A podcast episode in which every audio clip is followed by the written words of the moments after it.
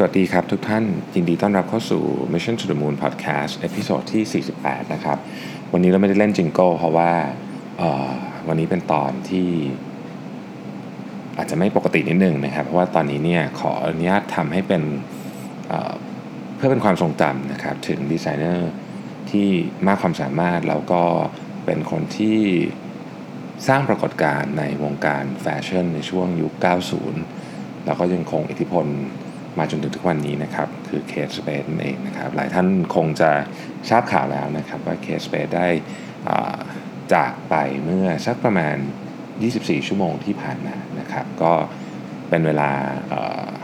ประมาณ 10 โมงเช้าที่นิวยอร์กนะครับก็คือประมาณดึกๆที่นี่นะครับที่กรุงเทพก็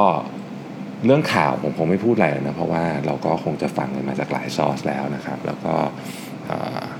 เราก็ได้แต่แสดงความเสียใจนะครับกับกับเหตุการณ์เศร้าครั้งนี้ แต่ว่าสิ่งที่อยากจะคุยกันวันนี้เนี่ยก็คือเรื่องราวของเธอครับที่ที่ได้สร้างปรากฏการณ์นะครับครั้งหนึ่งในวงการแฟชั่น ที่เรียกว่ามีผู้คนพูดถึงอย่างมากมายนะครับ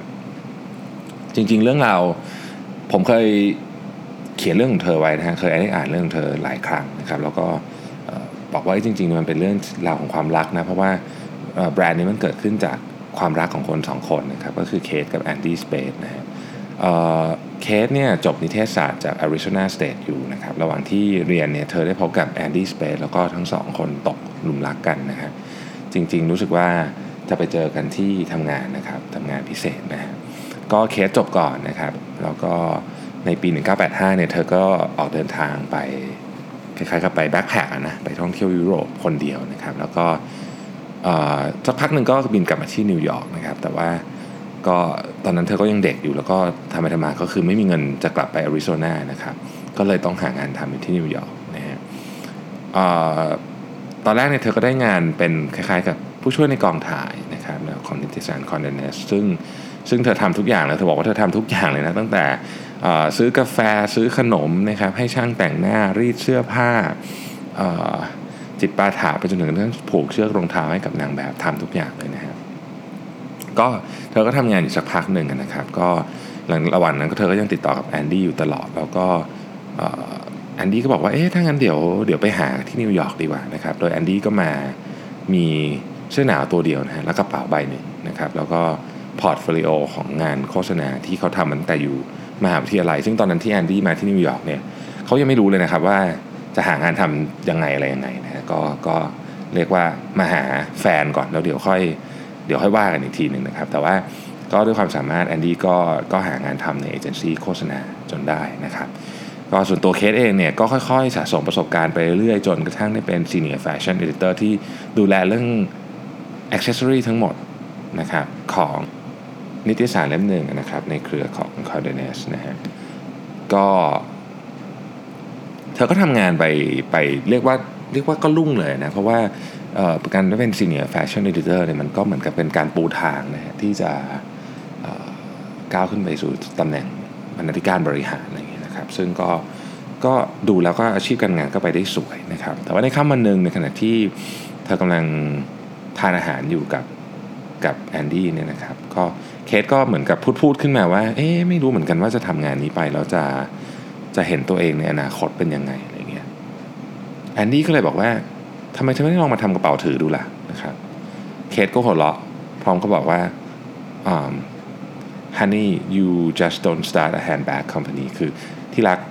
อยู่ดีๆ คุณไม่สามารถที่จะเปิดบริษัททำกระเป๋าถือได้หรอกนะครับ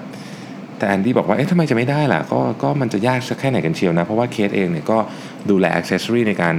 ถ่ายงานให้กับนิตยสารอยู่แล้วนะ คุ้นเคยกับกระเป๋า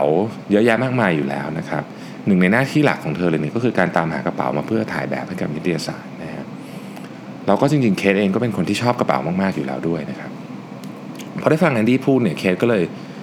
คิดว่าเออเธอก็รู้สึกแบบนั้นเหมือนกันนะเธอรู้สึกว่าเออเธอมี passion กับเรื่องเนี้ยเวลาเวลากระเป๋าที่เธอเห็นขายๆกันอยู่เนี่ยเธอจะรู้สึกว่ามันไม่ถูกใจเธอ มันดูกระเป๋าในยุคนั้นนะครับ เธอบอกว่ามันมันดูรายละเอียดเยอะเกินไป มันดูแบบ เยอะเกินไปอะสำหรับเธอนะเพราะฉะนั้นเนี่ยส่วนตัวเนี่ยเธอจะพยายามเสาะหาแสวงหากระเป๋าแบบเรียบๆที่ไม่ใช่กระเป๋าจากดีไซเนอร์ดังๆทั่วไป ตัวเธอเองเนี่ยเป็นคนที่ทำงานกับดีไซเนอร์ตลอดเวลา แต่ว่าเธอเนี่ยไม่ไม่ถือกระเป๋าดีไซเนอร์เลยนะครับส่วนใหญ่กระเป๋าที่เธอซื้อเนี่ยจะได้มาจากร้านขายของเก่าบ้าง หรืออะไรประเภทที่ทำมือเจ้าของทำอยู่ไม่กี่ใบอะไรเงี้ยไม่มีแบรนด์ราคาถูกๆหรือว่าเวลาเธอเดินทางไปอย่างไปเม็กซิโกไปอะไรเงี้ยก็ไปได้มาจากร้านอะไรตาม ที่ที่มันไปอาจจะไปหาซื้อไม่ได้อีกแล้วนี่นะครับ ก็ลึกๆแล้วเธอก็แบบเออ ก็อยากลองทำกระเป๋าแบบที่เธอชอบออกมาขายเหมือนกันนะที่มันดูแบบเรียบๆเก๋ๆเนี่ยนะครับแล้วก็ในค่ำวันหนึ่งในปี 1991เนี่ยนะครับก็ด้วยเรียกว่าด้วยแรงแรงผลักจากแอนดี้เนี่ยนะครับเคทก็ตัดสินใจลาออกจากงานที่กำลังรุ่งโรจน์แล้วก็ออกมาผจญภัยโดยไม่รู้เลยนะว่าไอ้ที่จะออกมาทำเนี่ยจะจะเป็นยังไงนะฮะ ก็ต้องเน้นไว้ก่อนเลยว่าทั้งเคสทั้งแอนดี้เนี่ยไม่มีใครมีพื้นฐานด้านงานดีไซน์มาก่อนนะครับเคสเองอาจจะทำงานในวงการแฟชั่นก็จริง แต่ว่าเธอไม่ได้เป็นดีไซเนอร์โดยเรียกว่าอะไรอะ่ะโดยจากจากการเรียนหรือจากอะไรแบบนี้นะครับ ตอนที่เคสลาออกมาเนี่ยเเธอมีแบบกระเป๋าใบแรกเนี่ยที่เกิดขึ้นเนี่ยอยู่ในหัวอยู่แล้วนะครับ เธอก็แปะกระดาษมานะครับแล้วก็วาด pattern ออกมา แล้วก็เอา Scotch tape แปะแปะแปะแปะนะฮะ เป็นคล้ายๆกับขึ้นโครงด้วยกระดาษแข็งนะครับ แล้วก็เอาไปให้ช่างเย็บกระเป๋าเย็บ โดยเธอไม่มีความรู้ใดๆเกี่ยวกับการผลิตกระเป๋าสักนิดนึงนะฮะก็ทำอย่างนั้นเลยนะครับก็คือเริ่มต้นจากแบบไม่รู้อะไรเลยจริงๆนะฮะส่วนแอนดี้เองเนี่ยก็ยังคงทำงานที่เอเจนซี่อยู่เพราะว่าไม่กล้าลาออกมาทั้งคู่นะครับ เดี๋ยวจะไม่มีใครจ่ายค่าเช่าบ้านนะฮะทีนี้พอถึงเวลาผลิตกระเป๋าจริงๆเนี่ยปรากฏว่าไม่มีโรงงานผ้าที่ไหนยอมขายผ้าให้เธอต่ำกว่าร้อยหลาเลย เพราะว่าเพราะว่า มันเป็นเหมือนกับมินิมัมออเดอร์ MOQ นะเออแต่ว่ามันเยอะเกินไปสำหรับเคสกับแอนดี้คือจริงๆ เคสก็ต้องการผ้าแค่ 20-30 หลาเท่านั้นเองนะในที่สุดเนี่ยเธอก็คิดคิดแล้วคิดอีกเฮ้ยทำไงดีเพราะว่ามันไม่รู้จะเอาอะไรมาตัดจริงๆนะฮะก็เลยแบบอะงั้นเอากระสอบมันฝรั่งแล้วกัน เพราะว่ากระสอบที่ใช้ใส่มันฝรั่งเนี่ยมันซื้อเท่าไหร่ก็ได้ถูกไหมฮะก็เลยต้องไปซื้อ กระสอบมันฝรั่งอะมาตัดเป็นกระเป๋า และนั่นก็คือกระเป๋าคอลเลกชันแรกของทั้งคู่นะครับ เนื่องจากตอนนั้นน่ะทั้งคู่ยังไม่ได้แต่งงานกันนะครับ ก็เลยตัดสินใจใช้ชื่อต้นของเคทและนามสกุลของแอนดี้เป็นชื่อแบรนด์คิดง่ายอย่างนั้นเลย แล้วก็เป็นจุดกำเนิดนั้นเรียบง่ายของแบรนด์ที่ชื่อว่า Kate Spade นะครับ พวกเขาเริ่มต้นจากการไป trade show เล็กๆเขาเขามีของไม่พอค่าบูธด้วยซ้ำนะฮะจำเขาบอกว่าทุกอย่างที่อยู่ในบูธเนี่ยคือขนมาจากอพาร์ตเมนต์ของตัวเองโต๊ะเก้าอี้อะไรพวกนี้นะฮะตลอดระยะเวลาการการเดินทางตลอดระยะเวลาการเดินทางของ Kate Spade เนี่ย เคทบอกว่าหลายครั้งเนี่ยจะเลิกทำแล้วนะ เพราะว่าแบบเงินหมดละเราก็รู้สึกแบบมันท้อใจมันไปไม่ได้ทีนะฮะ แต่แอนดี้บอกว่า let's not quit everything อ่าขอโทษครับ let's not quit even if we lose everything นะครับ ก็คืออย่าเพิ่งท้อถอยเลยถึงแม้ว่า เราจะสูญเสียทุกอย่างก็เถอะนะฮะ ก็ คำพูดของแอนดี้กำลังใจทาง support ของแอนดี้เนี่ยก็เป็นแรงให้เคทสู้ต่อนะครับแม้แต่ครอบครัวของเคทเนี่ยยังไม่เชื่อเลยว่าแบรนด์นี้จะไปไหนได้นะฮะเคทเล่าเรื่องนึงให้ฟังบอกว่าเธอยังโกรธไม่หายเลยเพราะว่ามีอยู่ปีหนึ่งพวกพี่ๆของเธอเนี่ยก็บอกว่าก็ก็มาถามเธอว่าเออเนี่ยพวกเราเนี่ยนะจะรวมเงินซื้อกระเป๋ากุชชี่ให้เป็นของขวัญวันเกิดแม่ดีไหมทั้งๆที่น้องเองเนี่ยก็ทำแบรนด์กระเป๋าอยู่นี่นะครับเคทก็บอกว่าเธอยังโกรธอยู่เลยนะฮะวันนี้ก็ก็เป็นเรื่องที่เธอเล่าแล้วเธอก็หัวเราะนะครับ ก็ในที่สุดสิ่งที่พวกเขารอคอยก็มาถึงนะครับแบรนด์เคทสเปดก็ได้รับรางวัล CFDA Award ซึ่งมันย่อมาจาก Council of Fashion Designer of America ซึ่งแบรนด์เคทสเปดได้รับความสนใจขึ้นอย่างมากเลยนะ เพราะว่ารางวัลเนี้ยในยุคนั้นเนี่ยนะครับไม่เคยมีแบรนด์เล็กๆได้เลย ส่วนใหญ่แบรนด์ที่ได้นี่ก็จะเป็นแบรนด์แบบ Ralph Lauren นะครับ Calvin Klein Donna Karan อะไรแบบนี้แบรนด์ยักษ์ๆทั้งนั้นนะครับ พอได้รางวัลปุ๊บเนี่ยเขาก็เริ่มได้ออเดอร์จากร้านใหญ่ๆ พวก Barney Saks Neiman Marcus นะครับแล้วก็ทุกอย่างค่อยๆขยายตัวครับ จาก 1 เมืองเป็น 2 เมืองนะครับ จนเราได้เห็นเคสเปซในเกือบทุกเมืองใหญ่ในอเมริกานะครับแล้วก็ในสุดก็ขยายไปทั่วโลกนะฮะเคสและแอนดี้เนี่ยจริงๆค่อยๆขายหุ้นในเคสเปซจนในปี 2007เนี่ยพวกเขาก็ขายหุ้นจนหมด เพื่อจะได้เอาเวลาไปดูแลลูกสาวอย่างเต็มที่นะครับ มีคนถามว่า key success factor ที่ทำให้ทั้งสองเนี่ยสร้างแบรนด์ระดับโลกขึ้นมาได้เนี่ยมันคืออะไรนะครับแอนดี้บอกว่า we never thought about starting a company we just let we just said let's make some bag and see what happens คือเขาบอกว่าเขาไม่ได้จะสร้างบริษัทบริษัทอะไรใหญ่โต เขาแค่พูดว่า ก็ลองทำกระเป๋าดูแล้วลองดูมันจะเป็นยังไงนะครับ ทั้งคู่เป็นทั้ง partner ธุรกิจ และคู่รักที่ครองรักกันมายาวนานตั้งแต่สมัยเรียนนะครับ จนถึงตอนนี้ก็ 30 กว่าปีแล้วนะครับ ก็อาจจะกล่าวได้ว่าความรักของทั้งคู่เนี่ยทำให้เคทสเปดคือเอ่อเป็นเป็นเป็นสิ่งที่สร้างเป็นพื้นฐานให้กับเคสสเปซเป็น global brand ได้แบบนี้นะครับ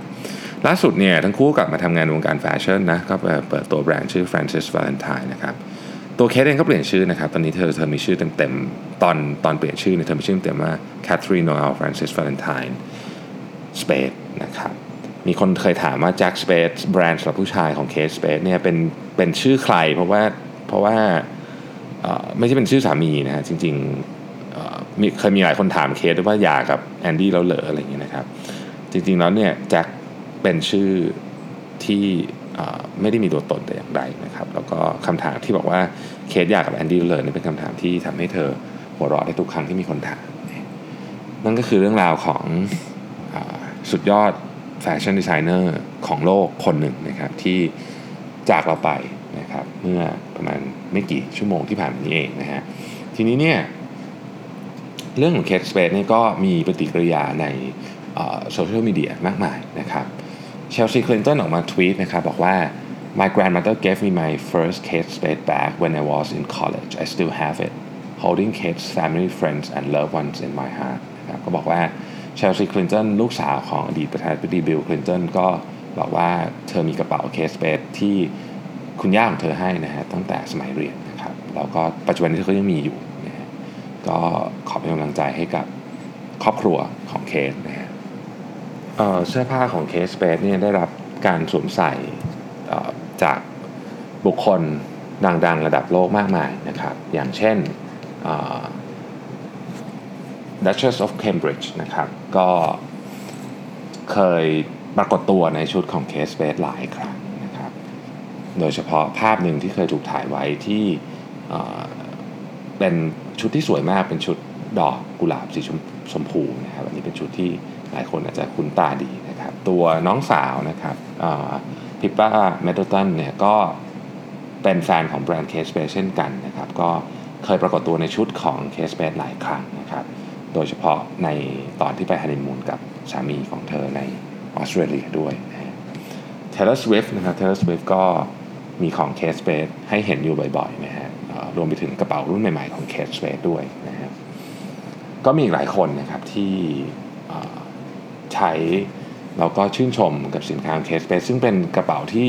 ราคาไม่ได้แพงมากซะจนเกินไปนะครับ หลายคนใน Twitter ออกมา วีตถึง Kate Spade นะครับบอกว่ามีคนหนึ่งเป็นทนายนะครับบอกว่าเออเนี่ยกระเป๋าใบแรกที่เธอซื้อตอนที่ทำงานใหม่ๆเนี่ยนะก็เป็นกระเป๋าเคสเปซสีดำเธอซื้อไปใช้ทำงาน แล้วก็ปัจจุบันเนี้ยมันก็ยังอยู่นะในสภาพดีมากนะฮะเพราะว่ากระเป๋าใบนี้ใช้งานได้ดีสวยนะครับแล้วก็มีความเป็น professional นะฮะเธอตบท้ายด้วยว่า it takes a beautiful mind to design beautiful things นะครับ แอนนาเวนโทบรรณาธิการบริหารของโวกนะครับก็ออกมากล่าวว่าเคสเปซเนี่ยมีมีพรสวรรค์ที่เข้าใจนะครับอย่างถ่องแท้เลยว่าผู้หญิงทั่วโลกเนี่ยต้องการที่จะถืออะไรนะครับ แล้วก็หลายคนในวงการแฟชั่นนะครับไม่ว่าจะเป็น DVF นะครับไม่ว่าจะเป็นเพื่อนๆทั้งหลายในวงการแฟชั่นนะครับ Editor in Chief ของ Glamour Magazine หรือว่า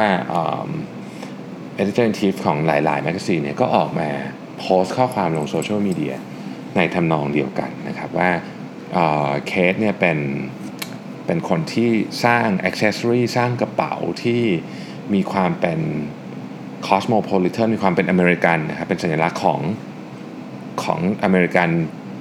แฟชั่นนะที่ที่ที่แบบเป็นอีกรูปแบบหนึ่งที่แตกต่างจากแฟชั่นที่มาจากฝั่งยุโรปนะครับแล้วก็อยู่ในราคาที่ คนที่เรียกว่าเพิ่งจบทำงานใหม่ๆอะไรเงี้ยซื้อได้นะครับไม่แพงจนเกินไปนะฮะก็ เธอก็ยังมีมูลนิธิเป็นของตัวเองนะครับที่ทำงานเกี่ยวกับเรื่องความเท่าเทียมกันเพื่อสตรีด้วยนะครับก็นับว่าเป็นข่าวเศร้าข่าวหนึ่งในในวงการแฟชั่นนะครับแล้วเราก็ขอแสดงความเสียใจ กับครอบครัวของเคทสเปดนะครับแล้วก็แต่ว่าผลงานของเธอเนี่ยก็คงจะอยู่ในใจของแฟนๆ ตลอดไปนะครับ แล้วก็เรื่องราวและสิ่งที่เธอได้สร้างไว้นะครับ ก็เป็นแรงบันดาลใจให้กับแฟชั่นดีไซเนอร์ให้กับนักธุรกิจนักคิดนะครับ นักสร้างสรรค์ในรุ่นใหม่ๆ อย่างแน่นอนนะครับ ก็วันนี้ก็คงจะประมาณเท่านี้นะครับผมแล้วก็ เรื่องราวที่ส่งมาใน inbox นะครับผมก็จะทยอยหาข้อมูลมาให้นะครับ ขอบคุณจริงๆ ทุกท่านที่ติดตามนะครับเป็นกำลังใจให้ผมมากหลายท่านบอกว่าไมโครโฟนอันนี้ดีกว่านะครับ ก็ถ้าเกิดใครรู้สึกว่ามันเสียง ผมผมรู้สึกเหมือนก้องๆนิดนึงแต่ว่าไม่รู้คิดไปเองเมื่อแต่ว่าถ้า